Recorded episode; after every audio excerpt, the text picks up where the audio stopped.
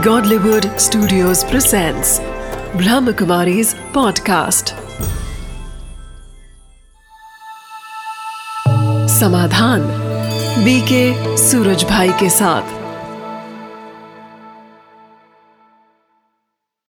नमस्कार, आदाब, सत समाधान में जो कि आपका पसंदीदा कार्यक्रम है, एक बार पुनः स्वागत है। मित्रों सर्वशास्त्र में शिरोमणि भगवत गीता में कहा गया है कि काम महाशत्रु है, काम नरक का द्वार है। शास्त्रों में भी ये बात कही गई है कि बिंदु अर्थात जीवन शक्ति को धारण करना ही जीवन है और बिंदु अर्थात जीवन शक्ति को नष्ट करना ही मृत्यु है। इसलिए प्रत्येक मनुष्य को प्रयत्न पूर्वक अति प्रयत्न पूर्वक बिंदु को धारण अवश्य करना चाहिए। विवेक चूड़ामणि में आदि गुरु शंकराचार्य जी ने भी इस काम को सर्प के विष से भी बहुत भयानक बताया है, जो इंसान को तड़पा तड़पा कर नष्ट करता है। उपनिषदों में भी इसकी बहुत ज़्यादा महात्म बताया गया है। और तो और, जितने भी वेद शास्त्र हम पढ़ते हैं, उन सब का यदि निचोड़ निकाला जाए तो यही पाते हैं हम कि यदि आत्म अनुभूति करनी है, यदि अपने जीवन को श्रेष्ठता की ओर ले चलना है तो हमें अवश्य ही पवित्रता को, अर्थात ब्रह्मचर्य को धारण करना चाहिए। यही कारण है कि हम इसकी लगातार चर्चा कर रहे हैं, इसके महात्म्य की चर्चा कर रहे हैं और इसे कैसे सहजता पूर्वक अपने जीवन में धारण किया जा सकता है, उसकी चर्चा कर रहे हैं और इस चर्चा में लगातार हमें समाधान की ओर, हमें लगातार गहराई की ओर ले चल रहे हैं आदरणीय राजयोगी सूर्य भाई जी। आइए उनका स्वागत करते हैं। प्राता जी, आपका बहुत बहुत स्वागत है। धन्यवाद। प्राता जी जब से हमने ये आ, मुद्दा छेड़ा है ये बहुत ही सुंदर विषय उठाया है तब से बहुत सारे लोगों के प्रश्न पत्र ईमेल के थ्रू हमें प्राप्त हो रहे हैं और वो सभी अपनी अपनी जो जिज्ञासाएँ हैं उन्हें शांत करना चाहते हैं। इसीलिए मैं सीधे ही उनके प्रश्नों की ओर आ रहा हूँ और हाँ बस इससे पहले मैं ये कहना चाहूँगा जैसे आपने कहा भगवान ने भी श्रीमद् भगवत गीता के माध्यम से सभी को ये संदेश दिया है कि काम महाशत्रु है। जी। अब बस इसे सब अपना महाशत्रु ही माने। और ये समझ लें अच्छी तरह कि सभी बुराइयों की जड़, सभी समस्याओं का मूल कारण, दुख, अशांति, टेंशन, जो कुछ भी आज समाज में रोग, शोक, संबंधों में कड़वाहट इन सब के मूल में कहीं ना कहीं ये काम महाशत्रु ही है। तो हम एक लहर फैला देना चाहते हैं संसार में कि इस काम महाशत्रु को तुम्हें जीतना है यही भगवान की आज्ञा है। तो ये बात सुनकर निश्चित रूप से आज के समाज में आज की जो कल्चर हो गई है उसमें बहते हुए मनुष्यों के मन में प्रश्न उठने स्वाभाविक हैं हम्म, हम्म। और उनके प्रश्नों का समाधान हम अवश्य करेंगे। जी वैसे भी भ्राता जी जैसे आपने कहा तो मुझे एक बात और ध्यान में आई कि ये कहा गया है कि चारों वेदों का जो फल है वो ब्रह्मचर्य के तुल्य है। तो यदि कोई व्यक्ति ब्रह्मचर्य का पालन करता है तो चारों वेदों के अध्ययन का फल उसे प्राप्त हो जाता है। इतना ही नहीं लेकिन इसे परम धर्म भी कहा गया है। हाँ। तो भ्राता जी मैं पहले प्रश्न की ओर आ रहा हूँ। ये प्रश्न हमें प्रेमचंद साहू ने पटना बिहार से भेजा है और ये कहते हैं कि हमारे धर्म शास्त्रों में चार आश्रमों की व्यवस्था बताई गई है ब्रह्मचर्य गृहस्थ वानप्रस्थ और सन्यास। फिर तो आजीवन ब्रह्मचर्य की बात ही पैदा नहीं होती हमें तो इन चारों धर्मों का पालन करना चाहिए। हाँ देखिए साहू जी ठीक कहते हैं। पहला आश्रम ब्रह्मचर्य आश्रम था और दूसरा 25 से 50 वर्ष के बीच का गृहस्थ आश्रम था। लेकिन आज तो स्थिति बदल गई है। कि मनुष्य अगर 80 साल जीता है तो उसके पास केवल एक ही आश्रम रह गया और वो है गृहस्थ आश्रम। हम्म, इसलिए वो सभी सिद्धांत कलयुग की इस काली माँ में बिल्कुल लोप हो गए हैं। हम अब उन सिद्धांतों की क्या चर्चा करें? अब आयु भी सौ वर्ष मुश्किल ही रही है किसी की। हम्म, किसी की सत्तर है किसी की अस्सी है कोई बाल काल में ही काल का ग्रास बन जाता है तो कोई युवा काल में लेकिन ब्रह्मचर्य निसंदेह आत्मशुद्धि का मार्ग है। जीवन में सुख, शांति प्रोस्पेरिटी का मार्ग है। और जो परमात्मा से प्यार करते हैं, जो उसके समीप जाना चाहते हैं, जो उसे प्रसन्न करना चाहते हैं, उसका भी माध्यम केवल यही है। इसलिए अब ब्रह्मचर्य जो अगर 25 साल तक भी अपनाए सो बेटर लेकिन भगवान की आज्ञा के अनुसार ये इस कलियुगी सृष्टि का अंतिम काल चल रहा है। हम्म, अगर इसमें कोई मनुष्य पवित्र जीवन जीकर और अपनी जन्म जन्म की भक्ति का भी फल पाना चाहे अपनी जन्म जन्म की मनोकामनाओं को भी पूर्ण करना चाहे तो उसके लिए भी सर्वश्रेष्ठ माध्यम होगा। और भ्राता जी हम लोगों ने चर्चा भी की थी और आपने इस बात का ज़िक्र भी किया था कि वास्तव में लोग गृहस्थ आश्रम पे ही ज़्यादा ज़ोर वर्तमान समय में दे रहे हैं। अन्य आश्रमों की तो चर्चा ही नहीं हाँ। करते उन्हें महत्व ही नहीं देते। हाँ। तो हमें उन चीज़ों पर भी विचार अवश्य कहाँ बान प्रस्त और कहाँ संन्यास? बिल्कुल, बिल्कुल। दोनों ही तीनों ही लोप हो गए हैं। केवल गृहस्थ आश्रम रह गया है। हम्म, हम्म। तो अगर हम उन चीज़ों को सचमुच मानते हैं हम्म। तो पहले 25 साल तो ब्रह्मचर्य का पालन अवश्य करें। और आपने एक बात और कही थी ब्रता जी कि ये शायद तत्कालीन समय की मांग, मांग थी, थी लेकिन आज के समय की मांग कुछ और है तो हाँ। तो समय की मांग को भी देखते हुए हमें अवश्य ब्रह्मचर्य आजकल तो देखिए नौकरियाँ भी मनुष्य को अट्ठावन साल साठ साल की आयु तक करनी है। जी। चलो अगर ये भी मान लिया जाए तो साठ साल के बाद वो कम से कम बान प्रस्ती तो बने। माना जन कल्याण में लगे सांसारिक तृष्णाओं से मुक्त हो जाए गृहस्थ के झंझावटों को समाप्त करके बच्चों को सब ज़िम्मेदारी देकर स्वयं निवर्त हो जाए। चलो संन्यास न भी ले। हम्म। अगर मनुष्य इतना भी करे तो समाज की व्यवस्था में काफ़ी सुधार आ सकता है। जी। भ्राता जी मैं अगले प्रश्न की ओर चल रहा हूँ। ये हैं सात्विक जी कहते हैं I am Satvik from Rajkot Gujarat if sexual feelings are not good why are they arising in our mind? And is it possible to control them? I think we are fighting with the natural flow by moving away from these instincts. देखिए ये ऐसा हो गया है कि हम अन्न का सेवन कर रहे हैं। जी। अन्न के सेवन से रस रक्त कई चीज़ें हमारे देह में बनती हैं हम्म। और 40 दिन के बाद ये जीवन शक्ति का निर्माण होता है। जी। अब ये आज का जो भोजन है या आज का जो परिवेश है आज चारों ओर हमारे तामसिकता है। तो ये शक्ति तो बढ़ती है। तो चारों ओर निगेटिविटी है वो निगेटिविटी इस शक्ति को निगेटिव रूप से एक्टिवेट कर देती है हम्म। और इससे उत्पन्न होती है काम वासना की तीव्रता। ये तो इसका कारण बनता है।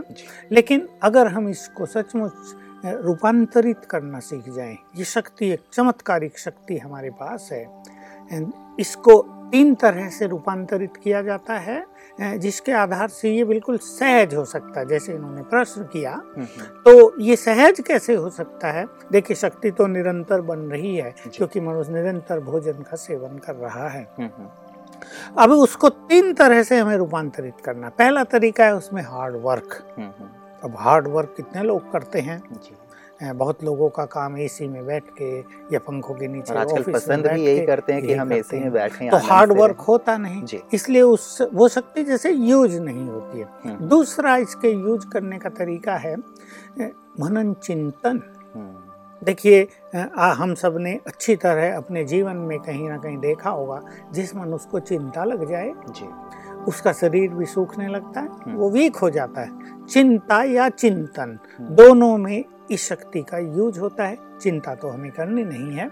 वो तो एक निगेटिव पहलू है उससे तो जीवन नष्ट हो जाता है। हम्म। लेकिन हमें एक अच्छा चिंतन हम्म। और चिंतन के लिए अध्ययन की परम आवश्यकता है। चिंतन के लिए एकांत की बहुत आवश्यकता है। इसलिए आप देख सकते हैं जो विद्यार्थी गहन चिंतन में रहते हैं अपनी स्टडी के चिंतन में उनके अंदर भी ये सेक्सुअल फीलिंग्स बहुत ज़्यादा जागृत नहीं होंगी कुछ वैज्ञानिक कुछ साहित्यकार पीएचडी कर रहे हैं और किसी तरह के रिसर्च के कार्य में स्टूडेंट लगे हुए हैं तो उनकी ये संपूर्ण शक्ति यूज़। हो रही है तो उनके अंदर भी ये सेक्सुअल फीलिंग नहीं होगी हम्म। और तीसरा सर्वश्रेष्ठ इसका साधन है जिसको रूपांतरण कहेंगे इसको चैनलाइज हम करते हैं हम्म। और वो है योग अभ्यास तो जब हम अपनी बुद्धि ऊपर ब्रह्मलोक में स्थित परमात्मा के स्वरूप पर ले जाते हैं। हम्म। वहाँ हम अपनी बुद्धि को स्थिर कर देते हैं। तो ये हमारा संपूर्ण जो शक्ति है हम्म। ऊर्धगामी होकर सभी चक्रों का भेदन करते हुए ऊपर पहुँच जाती है हम्म। और डिविनाइज कर देती है तो सर्व चक्र भी जागृत हाँ, हो जाते सब चक्र जागृत हो जाते हैं। ये ब्रह्म रंध्र में पहुंचकर फिर ये सप्लाई हो जाती है हमारे ब्रेन को। तो ये स्थूल शक्ति सूक्ष्म तेज में ओज में परिवर्तित हो जाती है और ये मनुष्य के ब्रेन के लिए बेस्ट टॉनिक होता है। तो वो शक्ति दी इस तरह से योग अभ्यास के द्वारा चिंतन के द्वारा और हार्ड वर्क के द्वारा। हम्म। यूज़ होगी चैनलाइज होगी हम्म, और ये पवित्रता बिल्कुल इजी हो जाएगी। सेक्सुअल फीलिंग्स बढ़ेगी नहीं तो हम जो राजयोग सिखा रहे हैं हम्म, वो इसका सर्वश्रेष्ठ माध्यम है। जी तो केवल कंट्रोल करने की बात हाँ। नहीं है हाँ। इसे चैनलाइज करने की हाँ। बात है। क्योंकि आपने कंट्रोल कहा हाँ, कंट्रोल करना भारी पड़ेगा। जी जी जी। एक प्रकार से जैसे हम अपने आप को दबाएँगे और ये कहा भी गया है कि आप यदि किसी चीज़ को दबाते हैं हाँ। तो जब कभी अवसर मिलता है तो और दुगने फोर्स हाँ। से वो ऊपर आता है। कईयों का ये नेगेटिव हाँ, एक्सपीरियंस इसी बात को सुनकर इसी बात को सोचकर लोग इस बात से घबराते हैं। हम्म, मेडिकल साइंस क्योंकि इस बारे में परफेक्ट नॉलेज नहीं रखती है तो वो भी लोगों को यही राय दे देते हैं जैसे हम पिछली बार चर्चा कर रहे थे कि ये नेचुरल है इसको होने दो। लेकिन इसके दुष्परिणाम सब देखते हैं अनेक युवक हमारे पास आते हैं जिन्होंने अपनी इस शक्ति को नष्ट किया है और आज जिनका जीवन नष्ट होने के कगार पर पहुँच गया है जो अपने जीवन में उदासीनता से निराशा और हताशा से हम्म, एकाग्रता की बहुत कमी से उमंग उत्साह स्फूर्ति की कमी से जीवन में जूझ रहे हैं? जी। तो भ्राता जी आपने जो तीन चीज़ें कही सचमुच बहुत महत्वपूर्ण है और चिंतनीय है कि या तो हार्ड वर्क करे व्यक्ति या फिर चिंतन के माध्यम से या योगाभ्यास से अपनी इस शक्ति को चैनलाइज करें मुझे स्वामी दयानंद जी की बात याद आ रही थी भ्राता जी एक बार उनसे पूछा गया कि आपको कामदेव कभी सताता है या नहीं सताता तो उन्होंने बहुत अच्छी बात कही थी कि कामदेव मेरे दरवाजे तक तो आते हैं लेकिन वहीं खड़े रहते हैं क्योंकि मैं अपने कार्य में व्यस्त रहता हाँ। हूँ मस्त रहता हूँ और। वैसे भी कहा गया है an empty mind is devil's workshop. तो यदि हम खाली बैठे हुए हैं तो ये सारी नेगेटिव हमारी जो फीलिंग्स हैं वो जागृत भी होती हैं और चिंतन का भी इसका दूसरा स्वरूप लोगों के जीवन में हम देखते हैं कि सुस्ती रहती है आलस रहता है बहुत अलबेलापन रहता है कुछ हम्म। न करने की इच्छा रहती है। ज्योति निर्मल कर लिखती हैं कि मुझे आपकी ब्रह्मचर्य की बात तो अच्छी लगी लेकिन एक प्रश्न है मैंने सुन रखा है कि जिनकी ज़्यादा संतानें होती हैं, वे स्वर्ग में उच्च पद प्राप्त करते हैं, और जो लोग अविवाहित होते हैं, वो मृत्यु के पश्चात भूत प्रेत बन जाते हैं। उनकी अतृप्त कामनाएँ उन्हें भटका देती हैं। तो कृपया इस मान्यता को स्पष्ट करें। हाँ ये मान्यता भी लगता है किसी ऐसे ही व्यक्ति की रही होंगी जिसको ज़्यादा संतान उत्पन्न हो ये हमने भी पहली बार सुनी रहता है कि ज़्यादा संतानों से स्वर्ग उसने में कह दिया होगा संतुष्ट होने के लिए कि मैं तो स्वर्ग में उच्च पद पाऊँगा और तुम सब नर्क में चले इसलिए तुम भी मुझे फॉलो करो। लेकिन आज तक हमारी साधनाओं में देखिए भारतीय दर्शन ही संसार में सर्वश्रेष्ठ रहा है हम्म, हम्म, और भारतीय साधनाएँ ही सर्वोच्च मानी जाती रही हैं।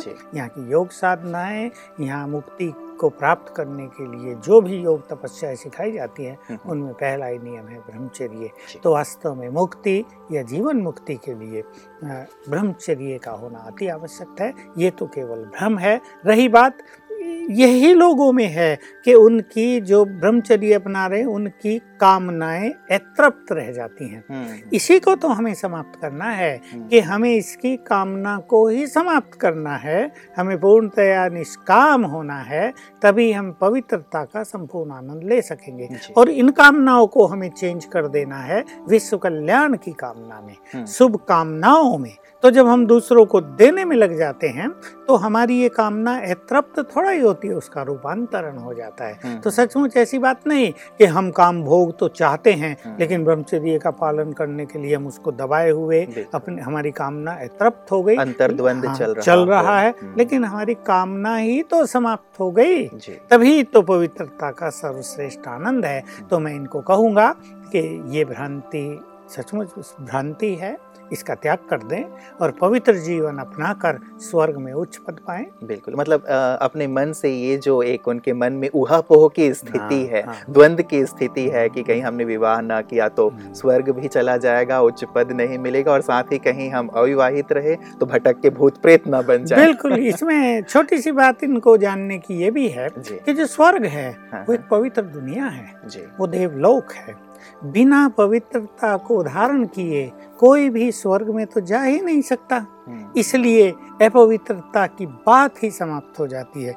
जो संपूर्ण पवित्रता को धारण करेंगे प्योरिटी का लेवल जिन्होंने जितना ऊँचा उठा लिया स्वर्ग में पद का आधार वही बनेगा। जी। जिनकी प्योरिटी का लेवल नीचे रह गया वो लो स्टेटस प्राप्त करेंगे और जिन्होंने अपनी प्योरिटी को बहुत डिवाइन कर दिया वो हाई स्टेटस प्राप्त मतलब सत्य बिल्कुल विपरीत है। बिल्कुल ये नहीं कि बहुत संतानें हो तो हाँ। उच्च पद बनस्पत इसके कि हम्म। जहाँ पवित्रता है पवित्रता की स्थिति बहुत ऊँची है वो स्वर्ग में स्थान बस मैं कहूँगा इनको कि अगर आपको बहुत बहुत संतानें हो भी गई तो बस करो। और अब सबको स्वर्ग में ले जाने के लिए उन्हें भी प्योर बनाओ और खुद भी खुद भी पवित्र बने बहुत खूब। अब रहता जी अगला प्रश्न हमारे पास आया है नैनीताल से। ये पवन कुमार जी हैं। ये कहते हैं क्या काम और प्रेम एक ही नहीं है? अगर काम को छोड़ दिया जाए तो प्रेम की अभिव्यक्ति कैसे हो? आप काम और प्रेम को अलग कैसे कर सकते देखिए प्रेम तो भाई भाई के बीच भी होता है हम्म, हम्म, भाई बहनों के बीच भी होता है माँ और बच्चों के बीच भी होता है माँ और बच्ची के बीच भी होता है। उसमें कहीं भी अपवित्रता और काम का कोई स्थान नहीं होता है। तो वास्तव में काम प्रेम की अभिव्यक्ति काम को समझना ये बिल्कुल संपूर्णतया गलत सिद्धांत है। और जो लोग कामरत रहते हैं बहुत उनके जीवन में उनके संबंधों में प्यार का संपूर्ण अभाव भी देखा जा सकता है। ऐसे अनेक पति पत्नियाँ संसार में करोड़ों हैं जो काम वासना में तो लिप्त हैं लेकिन प्रेम का जिनके जीवन में कोई स्थान नहीं है हम्म। वो झगड़ते रहते हैं सारा दिन उनके संबंधों में तनाव रहता है मन मुटाव रहता है। इसलिए प्रेम को काम से जोड़ देना बिल्कुल गलत हो गया। बिल्कुल मतलब जो पवित्र प्रेम है वो पूरी तरह से अलग है वासना और वासना है वो। बिल्कुल अलग है जी। प्रता जी अगला प्रश्न हमारे पास आया है। आ, ये दो प्रश्न एक साथ मैं ले रहा हूँ क्योंकि ये दोनों एक जैसे हैं। एक एकता गोयल जी ने लिखा है रायपुर छत्तीसगढ़ से। ये लिख रही हैं कि यदि आपकी बात मानकर दो चार लोग अपने जीवन में ब्रह्मचर्य अथवा पवित्रता को अपना भी लें और बाकी सब वैसी ही गंदी सोच और विषय वासनाओं में लिप्त रहें तो स्थिति तो ज्यों की त्यों ही बनी रहेगी। कहा भी जाता है कि अकेला चना भाट नहीं फोड़ सकता। और ऐसा ही जुड़ा हुआ प्रश्न व्रता जी संयम घाटगे जी का है अमरावती से। ये कहते हैं कि आपने भी स्वीकार किया था कि ब्रह्मचर्य को सभी लोग धारण नहीं करेंगे। तो जब सभी लोग नहीं बदलेंगे तो समाज का संपूर्ण परिवर्तन कैसे होगा? फिर तो ये जो बलात्कार आदि की घटनाएँ हैं वो यथावत ही बनी रहेंगी। तो इनका इन दोनों का प्रश्न हाँ देखिए दोनों के प्रश्न उचित ही हैं। हम्म, हम्म, स्वामी विवेकानंद भी अकेले थे। स्वामी दयानंद भी अकेले थे। महात्मा गांधी भी अकेले थे। आकाश में पूर्णिमा का चंद्रमा भी अकेला होता है। सूरज भी एक ही है। सारे संसार को प्रकाशित करता है। तो ऐसा नहीं कि अकेला चना भाट नहीं फोड़ सकता, लेकिन अगर वो महान आत्मा है तो उसके पीछे चलने वालों का समूह तैयार हो ही जाता है। इसलिए कोई भी अच्छा कार्य करने के लिए मनुष्य ये न सोचे मैं अकेला भला क्या करूँगा? अकेला भी यदि है वैसे तो पवित्रता अपनाने वाले अब करोड़ों लोग हो गए हैं। हम्म, लेकिन यदि मान लो अकेले भी हैं तो अकेला ही चलो और एक सत्य मार्ग पर चलने पर आपके मार्ग में बाधाएँ तो आएँगी लेकिन पीछे पीछे जन समूह आपको फॉलो भी करेगा। हम्म, इसलिए इस बात को छोड़ दिया जाए। रही बात पवित्रता के संबंध में एक और इम्पोर्टेंट पवित्रता तो एक ऐसी सुगंध है जिसके सामने अगरबत्ती कुछ नहीं है जिसका प्रकाश दूर दूर तक फैलता है और उसके वाइब्रेशंस में अनेक आत्माओं का चित्त प्रकाशित होने लगता है। ये सत्य है हम फिर कह सकते हैं कि सभी आत्माएँ ब्रह्मचर्य का पालन नहीं करेंगी ना कर सकती ना उनमें वो संस्कार होते हैं। हम्म, हम्म, हमारा ये देश स्वर्ग था देवकुल की सभी महानात्माएँ अब पवित्र बन रही हैं। उनके प्योरिटी के संस्कार अब जागृत हो रहे हैं वो पवित्र बनेंगे। और थोड़ी ही पवित्र आत्माएँ इस संसार को बदलने में सक्षम हैं। देखिए दो काम होंगे अब। मैं बिल्कुल साफ़ बता देना चाहता हूँ। जो लोग पवित्र बन जाएँगे उनके द्वारा नई सृष्टि की शुरुआत होगी। और सब तो नहीं बनेंगे बिल्कुल पक्की बात। और नई सृष्टि में सब चाहिए भी नहीं क्योंकि जब सृष्टि का प्रारंभ होता है तो वहाँ पर देव युग में जनसंख्या बहुत थोड़ी होगी कुछ लाख में नौ दस लाख।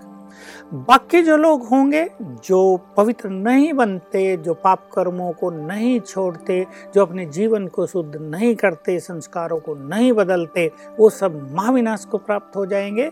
और अपने धाम वापस चले जाएँगे। हम्म, तो समाज में ये बलात्कार और ये अनैतिकता और ये भ्रष्टाचार कंटिन्यू नहीं होगा। हम्म। देव युग आएगा और ये सब यही विनाश के साथ समाप्त हो जाए मतलब जो पवित्रता को धारण कर रहे हैं वो एक प्रकार से नवयुग की नींव रख नींव रहे रख हैं। रहे और वैसे भी गुरुदेव रविन्द्रनाथ टैगोर जी ने भी कहा है एकला चलो एकला चलो हाँ, एकला चलो रे। हाँ। तो हम अच्छे कार्य के लिए आपने बहुत अच्छी बात कही कि हम भले ही अकेले अभी प्रतीत हो रहे हैं वैसे तो लाखों लोग ये कार्य कर रहे हैं फिर भी हम अपने संयम नियम सदाचार को लेकर के पवित्रता को लेकर के अकेले ही आगे बढ़े। और भ्राता जी जितने भी धर्म स्थापक भी हुए हैं उन्होंने भी तो शुरुआत अकेले अकेले की से और। कारवां बनता और आज भी आप देख लीजिए रेप के केस हो रहे हैं।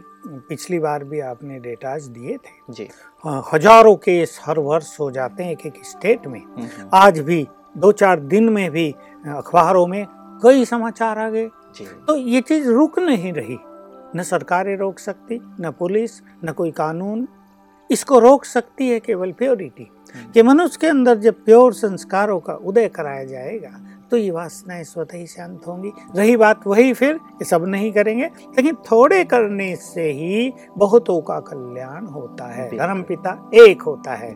प्योरिटी को एक धारण करेगा तो उसके परिवार में दस लोग हैं उन पर उसका प्रभाव होगा। बिल्कुल। और भ्राता जी वेद कहा जाता है कि दूसरों को हम ना देख करके अच्छाई की शुरुआत खुद से तो करें। हाँ। मुझे देख करके दूसरे भी। परिवर्तित होंगे। मैं इसलिए नहीं बदल रहा हूँ कि दूसरे लोग नहीं बदल रहे हैं। तो ये बात तर्क संबंधी अब हम ये सोचेंगे मैं बदलूँगा तो दूसरे, दूसरे बदलेंगे। बिल्कुल। रता जी मैं अगले प्रश्न की ओर आ रहा हूँ।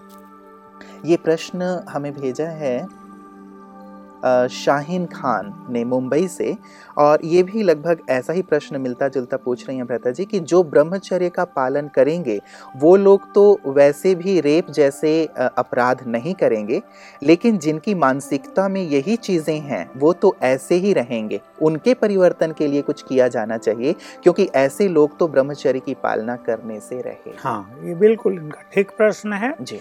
ऐसे बहुत सारे लोग हैं जिनकी मनोवृत्ति अत्यंत दूषित हो चुकी है। चाहे वो युवा काल में हैं चाहे वृद्ध हो गए चाहे बिल्कुल बूढ़े हो गए हैं। हम्म, तो उनके अंदर तो वही फीलिंग्स वही करने की इच्छा जागृत रहती है। इसमें कड़े कानून भी उन्हें भयभीत करेंगे क्योंकि कभी कभी मनुष्य को सुधारने में भय का होना भी बहुत आवश्यक होता है। हम्म, लेकिन हम एक ऐसी लहर ही फैला दें जिसकी हम चर्चा कर रहे हैं प्योरिटी की। तो जैसे सब जानते हैं कि जब हमारे देश में इलेक्शन होता है तो सारे अखबार सारे चैनल्स कहीं भी दुकान पे चार लोग खड़े होंगे इलेक्शन की चर्चा। हम्म, हम्म, जहाँ भी लोग देखो इलेक्शन की चर्चा कर रहे हैं एक लहर फैल जाती है ना चुनाव की?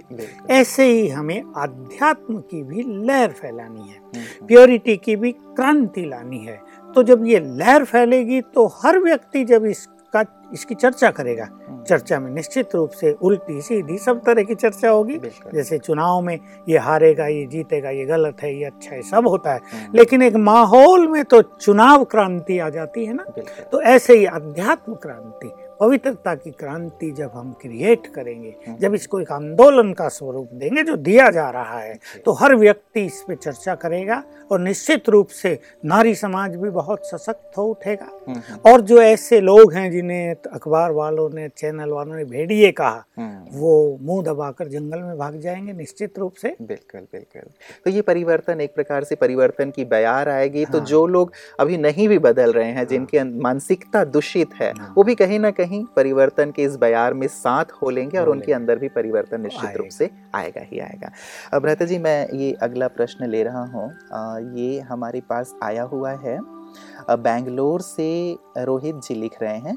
I am Rohit from Bangalore I watched your discussion on purity As I understand this concept it is God made when we human beings got life on earth, these were part of our biological systems and they are considered to be given to us by God. Because we don't know, uh, because we don't have any knowledge about creation, so are we not contradicting God's process of creation and evolution? इनका चिंतन अपने ढंग का है लेकिन परमात्मा ने हमारे शरीर की रचनाएँ की और जिन अंगों का निर्माण किया हम्म। वास्तव में वो तो शरीर की गंदगी को बाहर फेंकने के लिए हैं सच्ची हम्म। बात तो ये। और प्रजनन की प्रतिक्रिया भी यदि उनके माध्यम से होती है तो उसकी भी एक सीमा है। हम्म, लेकिन लोग यही नहीं सोच रहे जो हम सबको समझाना चाह रहे हैं हम्म, कि इसमें संपूर्णतया इन्वॉल्व ना हो जाए। इसको जीवन का एक महत्वपूर्ण अंग न मान लें। अगर प्रजनन के लिए भी दिया गया तो भी अच्छी बात है। तो इसको कंट्रोल करें। कम से कम पहले संयम तो अपने जीवन में लाएँ। तो भगवान ने ये शरीर और उसकी ये अंग कर्मेंद्रियाँ इसलिए नहीं दी हैं कि हम काम भोग में निरंतर रत रहने लगे। हम्म। अगर ऐसा होता तो उसने ही क्यों कहा था गीता में काम महाशत्रु है। हे हम्म। अर्जुन काम क्रोध लोभ ये तीनों ही नर्क के द्वार हैं। हम्म। फिर तो वो कहता था इसीलिए जीवन है और इनका संपूर्ण उपभोग करो। दूसरी ओर हम ये भी देख रहे हैं कि इनका दुरुपयोग करने से समाज में विकृति बहुत फैली है। मान लो आँखें ही हैं हम्म। वो देखने के लिए हैं। सुंदरता उन्हें प्रिय भी लगती है लेकिन हम अपनी आँखों को क्रिमिनल बना दें। हम्म। तो यही आँखें हमें कष्ट देने लगेंगी क्योंकि जो कुछ हम देखेंगे वैसा ही हमारा निगेटिव चिंतन चलेगा। और हमारा निगेटिव चिंतन हमें दुखों की ओर ले चलेगा कान सुनने के लिए तो दिए हैं लेकिन क्या सुने और क्या न सुने हम्म। आँखों से क्या देखें और क्या न देखें ये भी तो सिद्धांत हैं ही अगर कोई मनुष्य अपने कानों से निरंतर व्यर्थ ही सुनता रहेगा तो उसकी एकाग्रता तो पूरी तरह भंग हो जाएगी हम्म। तो ऐसे ही हाथ दिए हैं भगवान ने कार्य करने के लिए अच्छे कार्य करने के लिए लेकिन कोई इन्हीं हाथों से हत्याएँ करने लगे हम्म। और गड़बड़ के काम करने लगे तो ये हाथ भगवान की देन तो नहीं मानी जाएगी ना हम्म। ये तो राक्षसी देन मानी जाएगी तो भगवान ने जो कुछ हमें दिया है हम्म। उसका सदुपयोग हम करें मर्यादित करें उसको तो प्रभु देन हमारे लिए बहुत कल्याणकारी हो जाएगी। बिल्कुल। आपने बहुत सुंदर कहा भ्राता जी कि जो भी दी गई हैं चीज़ें, उन चीज़ों का इस्तेमाल हम पहले किसी और कार्य के लिए किया करते थे। उनका उपयोग शायद किसी और कार्य के लिए रहा हो, लेकिन धीरे धीरे समय और साथ ही वातावरण के अनुसार हमने कहीं ना कहीं उसका गलत प्रयोग शुरू किया है। और वैसे नई बात है, इसलिए चिंतन की आवश्यकता है, मनन की आवश्यकता है, और धीरे धीरे मुझे लगता है जो बातें हमने की हैं, उनके चिंतन मनन से ये बात अवश्य क्लियर होगी। भ्राता जी और भी बहुत सारे प्रश्न हैं, लेकिन आज समय हमें इजाज़त इजाज़त नहीं दे रहा है। इस चर्चा को हम आगे भी आपके साथ जारी रखेंगे। आपने इतनी सुंदर जानकारी दी, उसके लिए आपका बहुत बहुत शुक्रिया। मित्रों स्वामी विवेकानंद जी एक बार मेरठ में प्रवास कर रहे थे तो उन्होंने अपने शिष्य से कहा कि, मेरे लिए लाइब्रेरी से तुम किताबें ले आया करो। किताबें लेकर के उनका शिष्य रोज आ जाया करता था और विवेकानंद जी एक ही दिन में मोटी मोटी किताबें पढ़ करके वापस भिजवा दिया करते थे। एक दिन लाइब्रेरियन ने पूछा कि तुम ये किताबें बस पलटने के लिए ले जाते हो या पढ़ते भी हो? तो ये बात उनके शिष्य ने जाकर के विवेकानंद जी से कही। विवेकानंद जी स्वयं गए लाइब्रेरी में और लाइब्रेरियन से कहा कि मैंने जितनी भी किताबें अब तक मंगाई थी, उन्हें मैंने पढ़ा है, चाहे तो आप पूछ सकते हैं। जब उन्होंने पूछा लाइब्रेरियन ने उनसे तो उन्होंने पृष्ठ दर पृष्ठ एक एक बातें वो बता दी जो उन किताबों में लिखी हुई थी। तब वो बहुत आश्चर्यचकित हुआ लाइब्रेरियन। उसने कहा कि ये तो चमत्कार हो गया। आपकी बुद्धि बहुत चमत्कारिक है, आपकी स्मृति शक्ति बहुत चमत्कारिक है। तब विवेकानंद जी ने कहा, ये चमत्कार ब्रह्मचर्य की वजह से है, ये चमत्कार पवित्रता की वजह से है। और उन्होंने कहा कि तुम अपनी पवित्रता की रक्षा करो तो पवित्रता तुम्हारे जीवन की रक्षा करेगी। इतना महत्व है पवित्रता अथवा ब्रह्मचर्य का हमारे जीवन में। तो इसे भी हम अवश्य अपने जीवन में शामिल करें और अपने जीवन को भी चमत्कारिक बनाएँ, श्रेष्ठ बनाएँ। इस चर्चा को हम आगे भी जारी रखेंगे। आज के लिए नमस्कार।